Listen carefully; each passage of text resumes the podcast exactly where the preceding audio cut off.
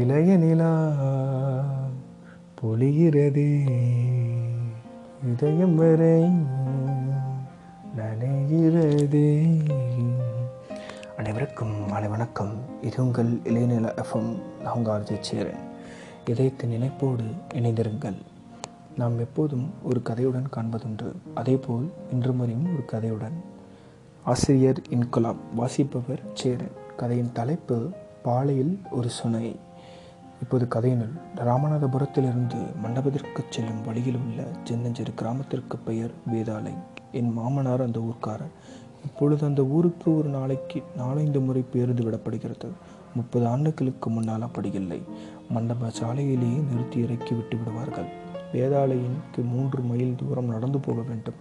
பேருந்து போக்குவரத்துக்கு போதாக இப்போது சாலைகள் அமைக்கப்படுகிறது. அப்போது மாட்டு வண்டி தடம்தான் சாலை. கணுக்கால் புதையும் சொதி மணலில் அந்த வண்டியின் தடங்கள் நீளும். இந்த மணல் ஒரு குன்று போல் உயரும். அதில் ஏறி இறங்கினால் வேதாளையின் ஒரு சில ஒட்டு வீடுகள் அடையாளம் தெரியும். அந்த பாலை மணலில் உச்சி வெயிலில் ஒரு பிடி நிழற்கு கூட வக்கற்ற பனைமரங்கள் தான் தள்ளி தள்ளி நிற்கும். கண்ணி கெட்டிய தூரத்தில் பரட்டை தலை விரித்த சில உடை மரங்கள் காலில் செருப்பில்லாமல் அந்த பாதையில் வருபவர்களுக்கு பனைமர நிழலும் பற்றாது. உடைமர நிழலும் ஓடிப்போய் உண்ட முடியாது. உடை முட்கள் காலில் இறங்கிவிடும். இதெல்லாம் பழைய கதைதான். வேதாளைக்கு இப்போது யாராவது நடந்து போவது உண்டா இல்லையே. சென்ற ஆண்டு குடும்பத்தோடு வேதாளைக்கு போவதென்று தீர்மானித்தோம். ராமநாதபுரம் பேருந்து நிலையத்துக்கு நாங்கள் வந்தபோது வேதாளை வண்டி புறப்பட்டு போய்விட்டது. மறுவண்டி வர நீண்ட நேரம் காத்திருக்க வேண்டும் என்றது. பேருந்து நிலையத்தில் போட்டிருந்த சிமெண்ட் இருக்கைகளில் நாங்கள் அமர்ந்து கொண்டோம். எப்போதான் வண்டி வரும்? என்று என் மகள் என்னை நச்சரித்தபடி இருந்தால் என் மனைவிக்கும் பொறுமை போய்விட்டது. பேசாமல் மண்டப பஸ்ஸிலே போய் இறங்கி நடப்போமா என்றாள். உன்னால் நடக்க முடியுமா என்றேன் நான். வேதாளைக்குத்தானே இப்போதுதானே பஸ்ஸு. அப்போ நடையை விட்ட வேறு கதி என்னவென்றால் இப்போவும் அந்த பாதையிலே நடக்க போகணும் போல இருக்கு. என் மனைவியின் விருப்பத்தை என்னால் புரிந்து கொள்ள முடியவில்லை. நான் யோசித்தபடி இருந்தேன் மண்டப வண்டியை புறப்படுவதற்கு இறைந்து கொண்டிருந்தது. என் மகளை பிடித்தபடி என் மனைவி மண்டப வண்டியை நோக்கி விரைய நானும் போ வண்டியில் ஏறிக்கொண்டேன் வேதாளைக்கு சாலையில் பேருந்து நின்றது. வண்டியிலிருந்து நாங்கள் மூன்று பேர் மட்டுமே இறங்கினோம். ராமநாதபுரத்தில் தொடங்கிய சாலை காலை வெயில். இப்பொழுது உச்சிக்கு ஏறத் தொடங்கியது. வெயிலுக்கு முந்திவிட வேண்டும். கமர் கொஞ்சம் வெரசா நடக்கணும். உச்சிக்கு வெயில் வந்தா அப்புறம் கஷ்டம் என்றேன். காலையிலே நம்ம மூணு பேருக்கு செருப்பு இருக்குது அதனால் வெயில் கூடாது என்றேன். நாங்கள் அந்த சாலையில் நடக்கத் தொடங்கினோம். இன்னும் கொஞ்சம் பொறுத்திருந்தால் பஸ்ஸிலேயே வந்திருக்கலாம். அம்மாவுக்கும் மகளுக்கும் பொறுமை இல்லாமல் போய்விட்டது. கொஞ்சம் சும்மா வாங்க இந்த பாதையிலே நடக்கணும் போல இருக்கு எனக்கு. ரொம்ப நாள் ஆசையாக இருந்தது. அதனால் தான் அப்படி பண்ணேன். இது சோலைவனமா அதனால தான் நடக்கணும்னு உனக்கு தோணுது என்றேன் நான். இது சோலையோ பாலையோ? ஆனால் இங்கே நல்ல மனுஷங்க இருக்காங்க. உங்கள் அப்பா ஊர் இல்லையா? அதனால் தான் உனக்கு எல்லாரும் நல்ல மனுஷங்களாக தெரிகிறாங்க என்றேன். அதற்கு அவள் அது மட்டும் இந்த பாதையிலே சந்திக்கிற எல்லாருமே நல்லவர்கள் தான் என்றாள். அப்படியா? ஆமாம். அப்படி என்ன ஆச்சு அப்போது நான் சின்ன பிள்ளையாக இருந்தேன். நேரம் அக்கா வயசுக்கு வரலே. கீழ்கரையிலே இருந்து வேதாளைக்கு அக்காவும் நானும் மட்டும் வந்தோம். கீழே இருந்து மேலே வருவது மிகவும் சு கஷ்டமான செயல்தான். சிலோனில் அத்தா இருந்தாங்க. வேதாளைக்கு உள்ள அத்தம்மாவுக்கு பணம் அனுப்பி இருந்தாங்க. அம்மா அதை எங்கள் ரெண்டு பேர்கிட்டையும் கொடுத்து அனுப்பி வச்சாங்க. நாங்கள் மண்டபம் போகிற பஸ்ஸில் ஏறினோம். ராம்நாட்டிலே கொஞ்சம் வெள்ளரி பிஞ்சு வாங்கி தோவந்திலே போட்டுக்கிட்டோம். பஸ்ஸு வேதாளைக்கு முந்தின சுந்தரமடையான் ஸ்டாப்லேயே நின்றபோது நாங்கள் இறங்க போனோம். பஸ் கண்டக்டர் இது இல்லை வேதாள ஸ்டாப் அடுத்ததுன்னு சொன்னார். அடுத்த ஸ்டாப்பில் எங்களை இறக்கியும் விட்டார். அக்காவும் நானும் இறங்கி நடக்க ஆரம்பித்தோம் மணமேட்டில் ஏறும்போது வெயில் உச்சிக்கு வர ஆரம்பித்தது காலிலே செருப்பு கிடையாது.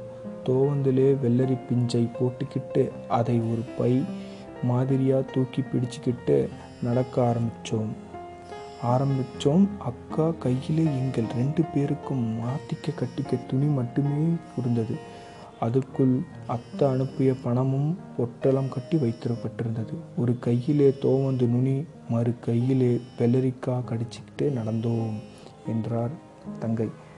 இத்தகைய கதையை நாம் வாசிக்கும்போது நம் நமக்கும் நம் பொற்காலம் நினைவுக்கு வருகிறது. இத்துடன் கதை நிறைவடைகிறது. இணைந்திருங்கள் இது இதயலா இதயநிலா எஃப்எம் நான் உங்கள் ஆர்ஜே மீண்டும் அடுத்த நிகழ்ச்சியில் சந்திப்போம். நன்றி வணக்கம்.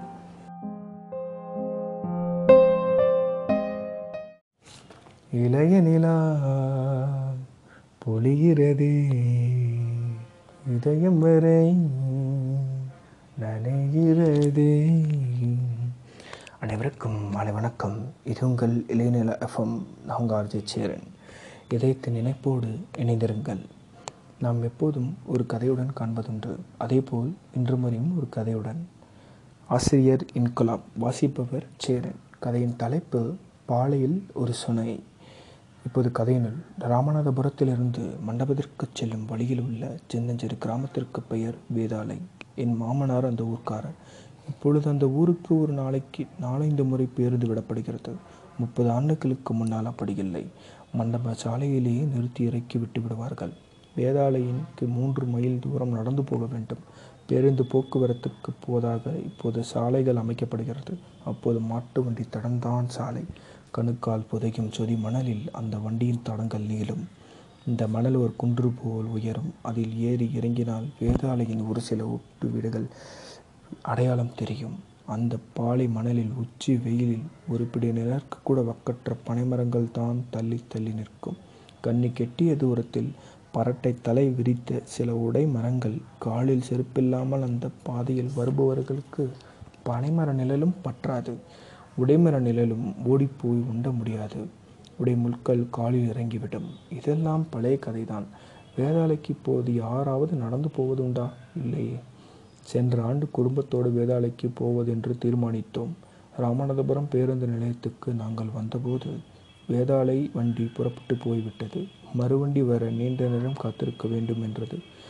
பேருந்து நிலையத்தில் போட்டிருந்த சிமெண்ட் இருக்கைகளில் நாங்கள் அமர்ந்து கொண்டோம். எப்போத்தான் வண்டி வரும்? என்று என் மகள் என்னை நச்சரித்தபடி இருந்தால் என் மனைவிக்கும் பொறுமை போய்விட்டது. பேசாமல் மண்டப பஸ்ஸிலே போய் இறங்கி நடப்போமா என்றாள். உன்னால் நடக்க முடியுமா என்றேன் நான் வேதாலைக்குத்தானே இப்போதுதானே பஸ்ஸு? அப்போ நடையை விட்ட வேறு கதி என்னவென்றால் இப்போவும் அந்த பாதையிலே நடக்க போகணும் போல இருக்கு. என் மனைவியின் விருப்பத்தை என்னால் புரிந்து கொள்ள முடியவில்லை.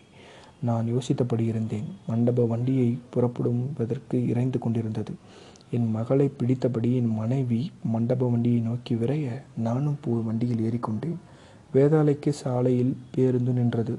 வண்டியிலிருந்து நாங்கள் மூன்று பேர் மட்டுமே இறங்கினோம். ராமநாதபுரத்தில் தொடங்கிய சாலை காலை வெயில்.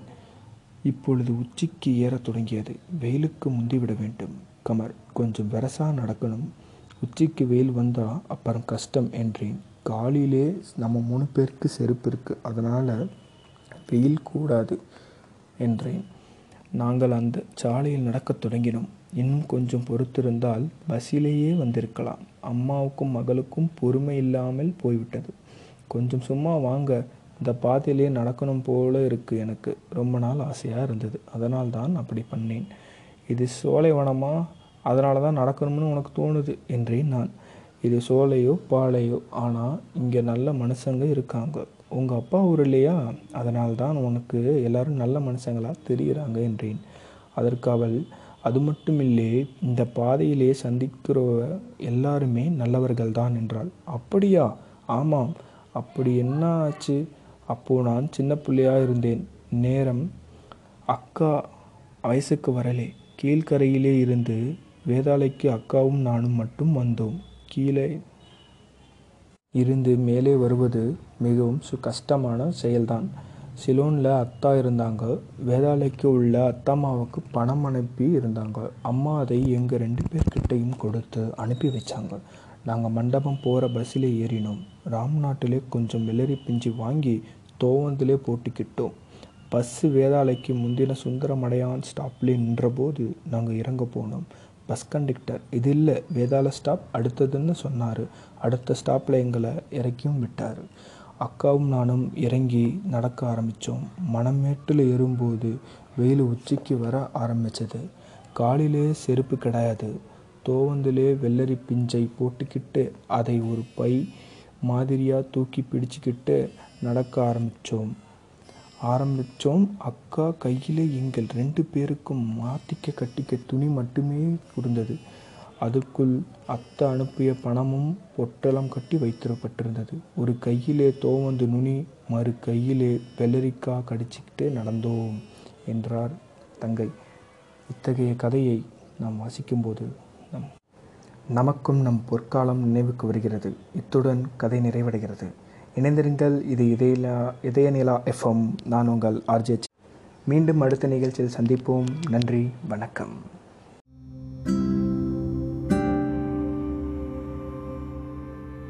வானொலி நேயர்கள் அனைவருக்கும் இனிய இரவு வணக்கம். நான் உங்கள் ஆர்ஜே சேரன் நேரம் சரியாக பத்து மணி மூன்று நிமிடங்கள். நம்ம ஷோவில் எப்பவுமே ஒரு பாட்டோட தொடங்குறது உண்டுங்க. பாட்டு.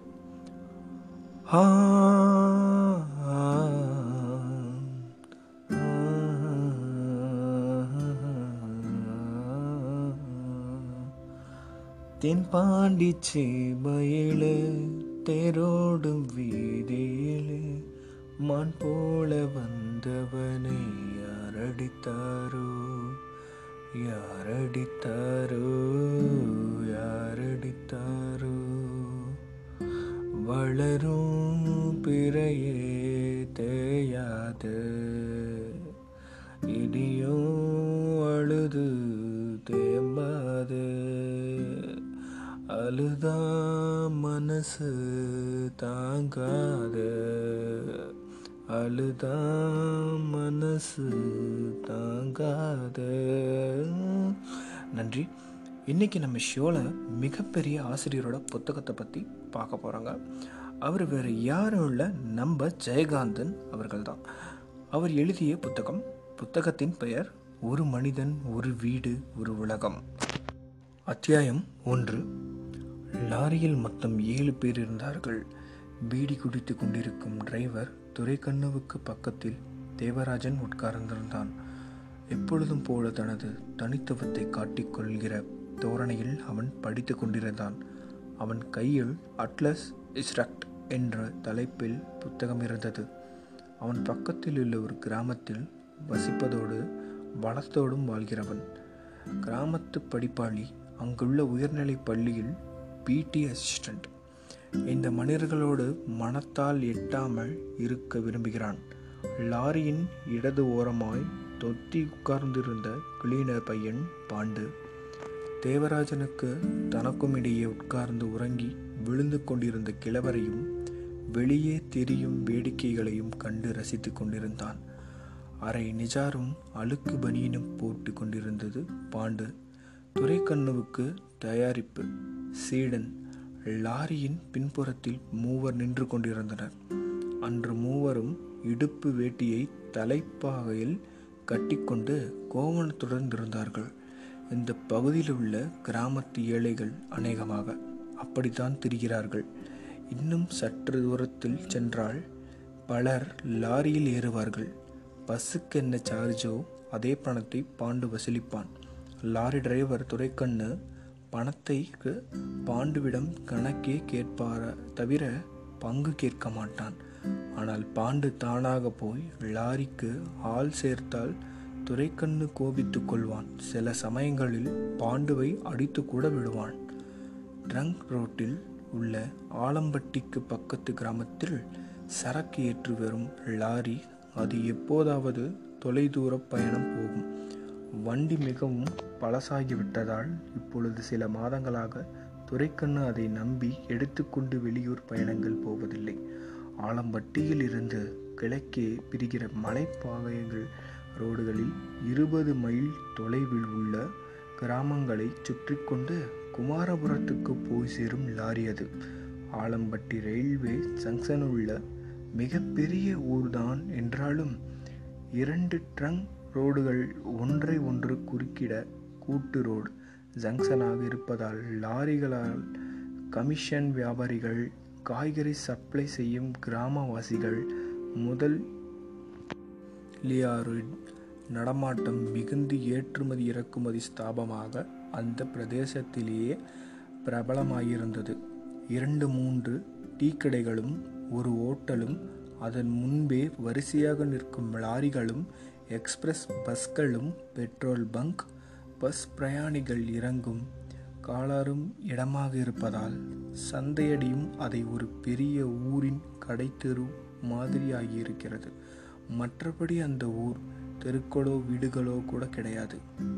காலையில் வண்டி நிறைய காய்கறி மூட்டைகள் பூக்கூடைகள் வாழைத்தார்கள் லோடு ஏற்றி கொண்டு வரும்போது இந்த லாரிகளில் பிரயாணிகள் யாரும் இருக்க மாட்டார்கள். இந்த லாரியின் கிளீனர் பாண்டுவோடு வேறு யாராவது ஒருவர் வியாபாரிகளோ அல்லது கமிஷன் ஏஜென்ட்டுகளோ முன்பக்கத்தில் அமர்ந்திருப்பார்கள். துரைக்கண்ணு அவர்களின் யாரிடமும் அதிகம் பேச மாட்டான் பாண்டுதான் அவன் சார்பாக யாரிடமும் எதுவும் பேசுவான். அதை துரைக்கண்ணு கவனித்து கொண்டிருப்பான். ஆனால் பாண்டு தவறாக ஏதேனும் சொல்லியிருந்தால் இவன் நினைக்காத மாதிரி ஏதாவது சொல்லிவிட்டாலோ? மட்டுமே எல்லார் முன்னிலையும் சத்தம் போட்டு கெட்ட வார்த்தை சொல்லி அவனை திட்டி விடுவான் துரைக்கண்ணு. பாண்டு அதனால் சிறிதும் பாதிக்கப்பட மாட்டான் ஆனால் மௌனமாகி அவனை புரிந்து கொண்டு அவனுக்காக தொடர்ந்து பிறரிடம் பேசுவான். துரைக்கண்ணி எப்போதும் கோபமாயிருப்பது போல் தோன்றுவான். ஆனால் பாண்டு ஓடு திரும்பி லாரியில் வரும்போது அவனிடம் அன்பாக பேசுவான் தமாஷ் பேசுவான். அப்போது பாண்டு மட்டும் தனியாக இருக்க வேண்டும் என்பதில் இவன் கோபித்து கொள்ளும்போது கூட இருப்பவர்களும் தவிர புதிய மனிதர்கள் கூட்டம் எவ்வளவு இருந்தாலும் அதை பொருள்படுத்தாமல் பாண்டுவை சமாதானம் செய்வான். துரைக்கண்ணு ஆலம்பட்டிக்கும் குமாரபுரத்துக்கும் புதிய புதியதாக அமைக்கப்பட்ட பதினைந்து மைல் இருக்கும் பாதை. இடையில் பத்து மைலுக்கு மலைப்பாதை. மலை ஏற்றம் பெரிய பெரிய மலைகளில் ஏறி போவதற்கு இதற்கு அதிக வித்தியாசமில்லாதபடி இந்த பத்து மைல்களுக்கு நான்கு ஹேர்பின் வளைவுகள் உண்டு.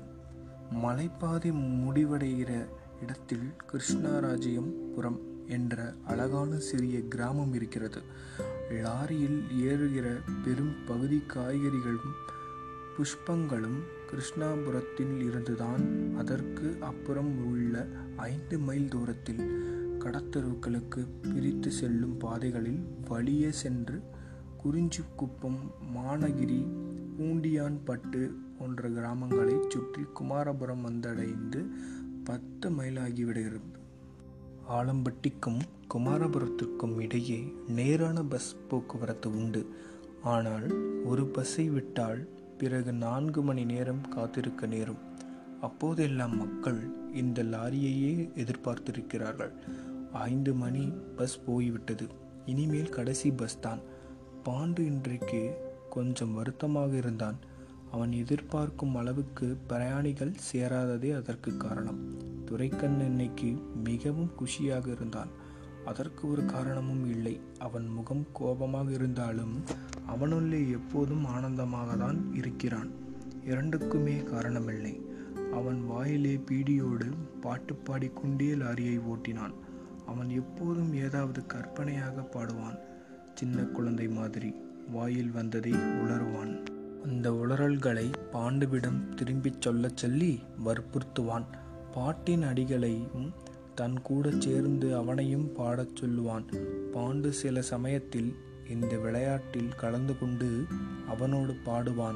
அவன் உளறுகிற மாதிரியே சிரித்து கொண்டே அவனுக்காக வளருவான். துரைக்கண் இப்போது பாடுவது படித்து கொண்டிருக்கும் தேவராஜனுக்கு இடைஞ்சலாக இருக்கிறது.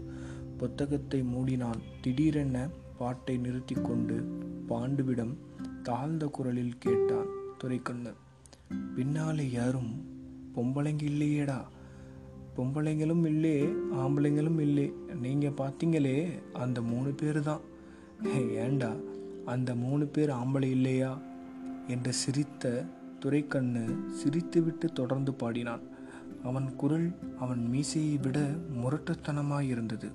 குருவிக்காரியை வர சொல்லி குளிக்க சொன்னா குப்பை குருவிக்காரி குளிச்சு முழுவி குடிக்கக்குள்ளே போனா. அவ குடிசைக்குள்ளே போனா. என்று துறைக்கண்ண பாட பாண்டு அதே ரகத்தில் பாட்டின் கடைசி அடியை கூட சேர்த்து பாடினான். ஆமாம் குடிசைக்குள்ளே போனா கொஞ்சம் நேரம் ஆனதுக்கப்புறம் குப்பை குளிக்க போனா? என்று பாடினான். துரைக்கண்ணு பாண்டுவும் அந்த வரியை அவன் பாடி நிறுத்திய பிறகு தாளம் போட்டுக்கொண்டே பாடி சிரித்தான். பக்கத்தில் உட்கார்ந்திருந்த தேவராஜன் ரகசியமாய் பாட்டை ரசித்து வாய்க்குள் சிரித்து கொண்டான். துரைக்கண்ணு பாடிய ராகம் தன் பள்ளியில் குழந்தைகள் பாடுகிற நர்சரி டைம் மாதிரி குப் குப் குப் ரயில் வண்டி முட்டை ஞாபகப்படுத்தியது தேவராஜனுக்கு. அவன் சிரிப்பை கவனிக்காத துரைக்கண்ணு தொடர்ந்து பாடினான். குருவிக்காரன் அங்கே வந்து குய்யோ முறையோ என்றான். குருவிக்காரி குளிச்சல் என்ன குடிய முழுகி போகும் என்று பாடி பாண்டுவிடம் திரும்பி சொல்லேண்டா என்று கத்தினான் துரைக்கண்ணு குடிய முழுகி போகும் பாண்டுவும் அதே ராகத்தில் கூட பாடினான். அட குடிய முழுகி போகும் குருவிக்காரியை குருவிக்காரன் கூட்டி கொண்டே போனா. கூட்டி போட்டு பஞ்சாயத்தார் குப்பனை கூப்பிட்டாங்க. என்ன சொன்னாங்க? குருவிக்காரியை குடிச்ச புள்ளே குப்பை விட்டது தப்பா. குப்பனும் குளிச்சு விட்டதாலே குத்தம் உண்டு ஐயா. இப்போ தேவராஜனும் வாய் விட்டே சிரித்தான். இது என்னடா பாட்டு? சினிமாவிலேயா? என்று தேவராஜன் கேட்டான். இதெல்லாம் நமக்கு சொந்த பாட்டு தாங்க நம்ம டீ கடை குப்பை இல்லை அவன் முந்தா நாள் குருவிக்காரச்சியை என்று சொல்லி சிரிக்க ஆரம்பித்தான் துரைக்கண்ணு. இத்துடன் கதையின் ஒரு பகுதி நிறைவடைகிறது நேர்களே. இக்கதையில் இருவரும் வேற்றுமையாக இருந்தாலும் ஒற்றுமை தாங்க அவங்களோட பெரிய பலமே. வண்டி ஓட சக்கரங்கள் இரண்டு மட்டுமே வேண்டும். அதில் ஒன்று சிறியதென்றால் எந்த வண்டி தாங்க ஓடும்? இதே போல நாமும் இருந்த பிரச்சனையே இல்லை. நன்றி நேர்களே இது உங்கள் சேரன் எஃப்எம் இதயத்தின் நினைப்போடு இணைந்திருங்கள்.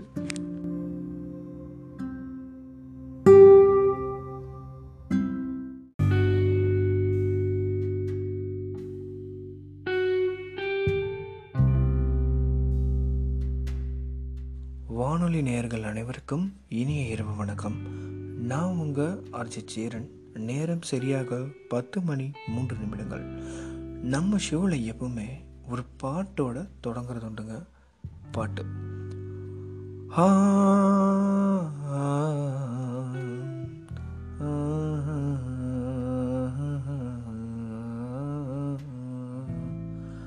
தென்பாண்டி சேமையில தேரோடும் வீதியில மான் போல வந்தவனை யாரடித்தாரோ யாரடித்தாரோ யாரடித்தாரோ வளரும் பிறையே தேயாது.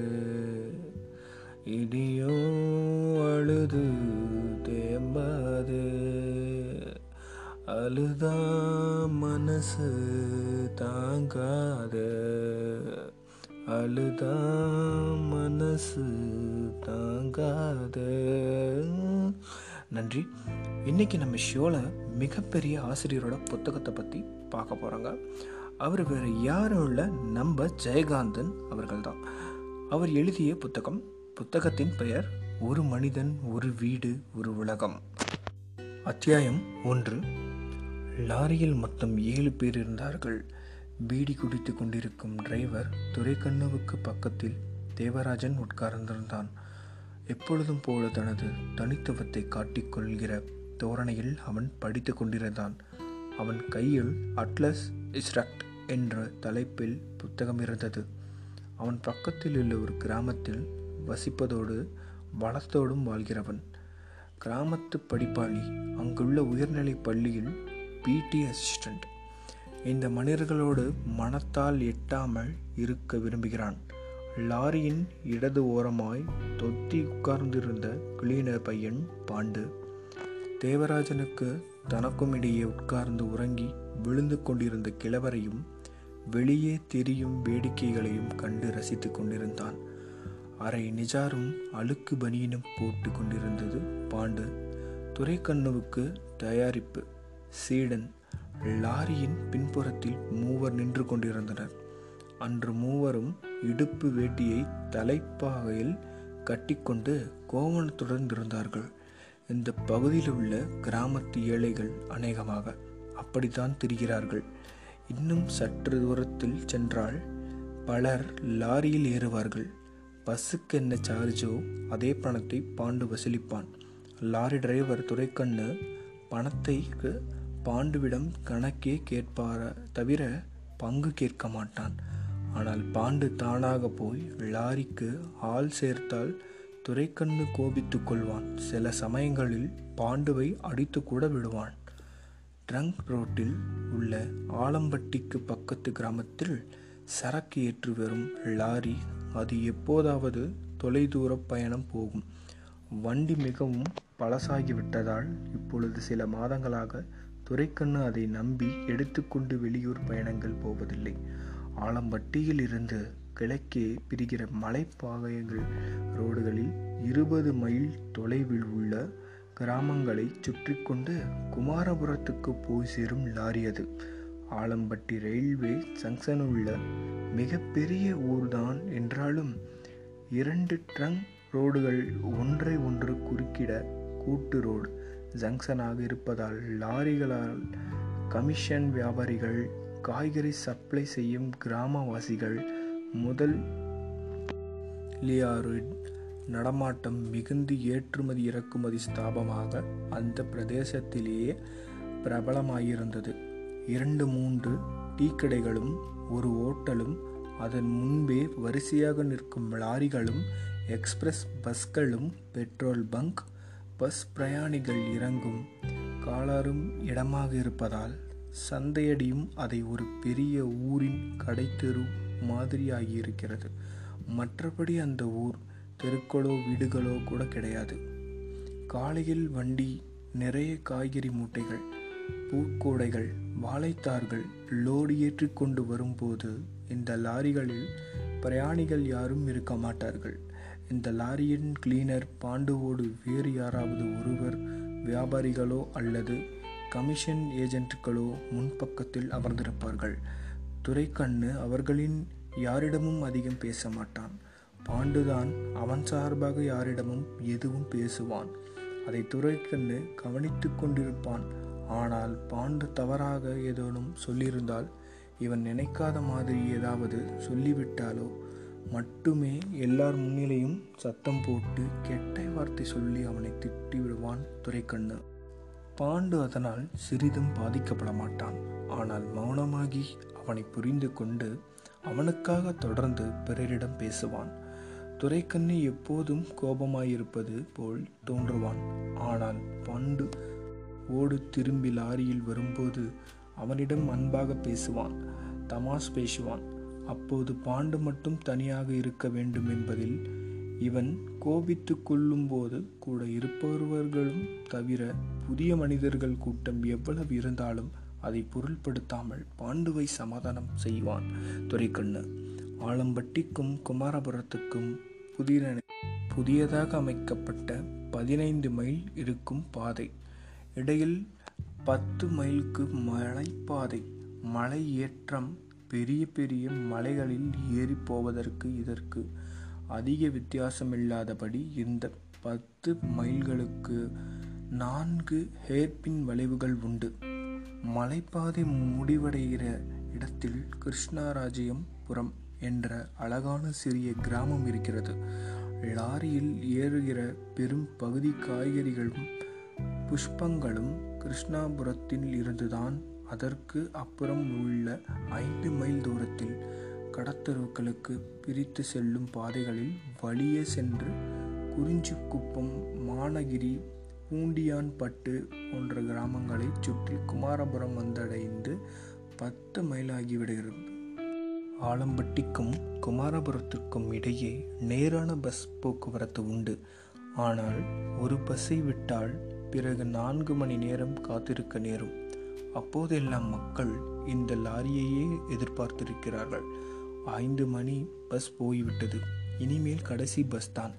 பாண்டு இன்றைக்கு கொஞ்சம் வருத்தமாக இருந்தான். அவன் எதிர்பார்க்கும் அளவுக்கு பிரயாணிகள் சேராததே அதற்கு காரணம். துரைக்கண் இன்னைக்கு மிகவும் குஷியாக இருந்தான்.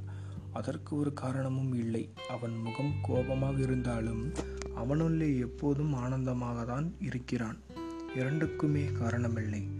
அவன் வாயிலே பீடியோடு பாட்டு பாடிக்கொண்டே லாரியை ஓட்டினான். அவன் எப்போதும் ஏதாவது கற்பனையாக பாடுவான். சின்ன குழந்தை மாதிரி வாயில் வந்ததை உளருவான் அந்த உளறல்களை பாண்டுவிடம் திரும்பிச் சொல்லச் சொல்லி வற்புறுத்துவான். பாட்டின் அடிகளையும் தன் கூட சேர்ந்து அவனையும் பாடச் சொல்லுவான். பாண்டு சில சமயத்தில் இந்த விளையாட்டில் கலந்து கொண்டு அவனோடு பாடுவான். அவன் உளறுகிற மாதிரியே சிரித்து கொண்டே அவனுக்காக வளருவான். துரைக்கண் இப்போது பாடுவது படித்து கொண்டிருக்கும் தேவராஜனுக்கு இடைஞ்சலாக இருக்கிறது. புத்தகத்தை மூடினான் திடீரென பாட்டை நிறுத்தி கொண்டு பாண்டுவிடம் தாழ்ந்த குரலில் கேட்டான் துரைக்கண்ணன். பின்னாலே யாரும் பொம்பளைங்க இல்லையேடா. பொம்பளைங்களும் இல்லையே ஆம்பளைங்களும் இல்லை. நீங்கள் பார்த்தீங்களே அந்த மூணு பேர் தான். ஏண்டா அந்த மூணு பேர் ஆம்பளை இல்லையா? என்று சிரித்த துரைக்கண்ணு சிரித்துவிட்டு தொடர்ந்து பாடினான். அவன் குரல் அவன் மீசையை விட முரட்டுத்தனமாயிருந்தது. குருவிக்காரியை வர சொல்லி குளிக்க சொன்னா குப்பை குருவிக்காரி குளிச்சு முழுவி குடிக்கக்குள்ளே போனா. அவ குடிசைக்குள்ளே போனா. என்று துரைக்கண்ணு பாட பாண்டு அதே ராகத்தில் பாட்டின் கடைசி அடியை கூட சேர்த்து பாடினான். ஆமா குடிசைக்குள்ளே போனா கொஞ்சம் நேரம் ஆனதுக்கப்புறம் குப்பை குளிக்க போனா என்று பாடினான். துரைக்கண்ணு பாண்டுவும் அந்த வரியை அவன் பாடி நிறுத்திய பிறகு தாளம் போட்டுக்கொண்டே பாடி சிரித்தான். பக்கத்தில் உட்கார்ந்திருந்த தேவராஜன் ரகசியமாய் பாட்டை ரசித்து வாய்க்குள் சிரித்து கொண்டான். துரைக்கண்ணு பாடிய ராகம் தன் பள்ளியில் குழந்தைகள் பாடுகிற நர்சரி டைம் மாதிரி குப் குப் குப் ரயில் வண்டி முட்டை ஞாபகப்படுத்தியது தேவராஜனுக்கு. அவன் சிரிப்பை கவனிக்காத துரைக்கண்ணு தொடர்ந்து பாடினான். குருவிக்காரன் அங்கே வந்து குய்யோ முறையோ என்றான். குருவிக்காரி குளிச்சேலன்னா குடிய முழுகி போகும் என்று பாடி பாண்டுவிடம் திரும்பி சொல்லேண்டா என்று கத்தினான் துரைக்கண்ணன் குடிய மூலிகை. போகும் பாண்டுவும் அதே ராகத்தில் கூட பாடினான். அட குடிய முழுகி போகும். குருவிக்காரியை குருவிக்காரன் கூட்டி கொண்டே போனா கூட்டி போட்டு பஞ்சாயத்தார் குப்பனை கூப்பிட்டாங்க. என்ன சொன்னாங்க? குருவிக்காரியை குடிச்ச புள்ளே குப்பை விட்டது தப்பா? குப்பனும் குளிச்சு விட்டதாலே குத்தம் உண்டு. ஐயா இப்போ தேவராஜனும் வாய்விட்டே சிரித்தான். இது என்னடா பாட்டு? சினிமாவிலேயா? என்று தேவராஜன் கேட்டான். இதெல்லாம் நமக்கு சொந்த பாட்டு தாங்க. நம்ம டீ கடை குப்பையில் அவன் முந்தா நாள் குருவிக்காரச்சியை என்று சொல்லி சிரிக்க ஆரம்பித்தான் துரைக்கண்ணு. இத்துடன் கதையின் ஒரு பகுதி நிறைவடைகிறது. நேர்களே இக்கதையில் இருவரும் வேற்றுமையாக இருந்தாலும் ஒற்றுமை தாங்க அவங்களோட பெரிய பலமே. வண்டி ஓட சக்கரங்கள் இரண்டு மட்டுமே வேண்டும். அதில் ஒன்று சிறியதென்றால் எந்த வண்டி தாங்க ஓடும்? இதே போல நாமும் இருந்த பிரச்சனையே இல்லை. நன்றி நேர்களே இது உங்கள் சேரன் எஃப்எம். இதயத்தின் நினைப்போடு இணைந்திருங்கள்.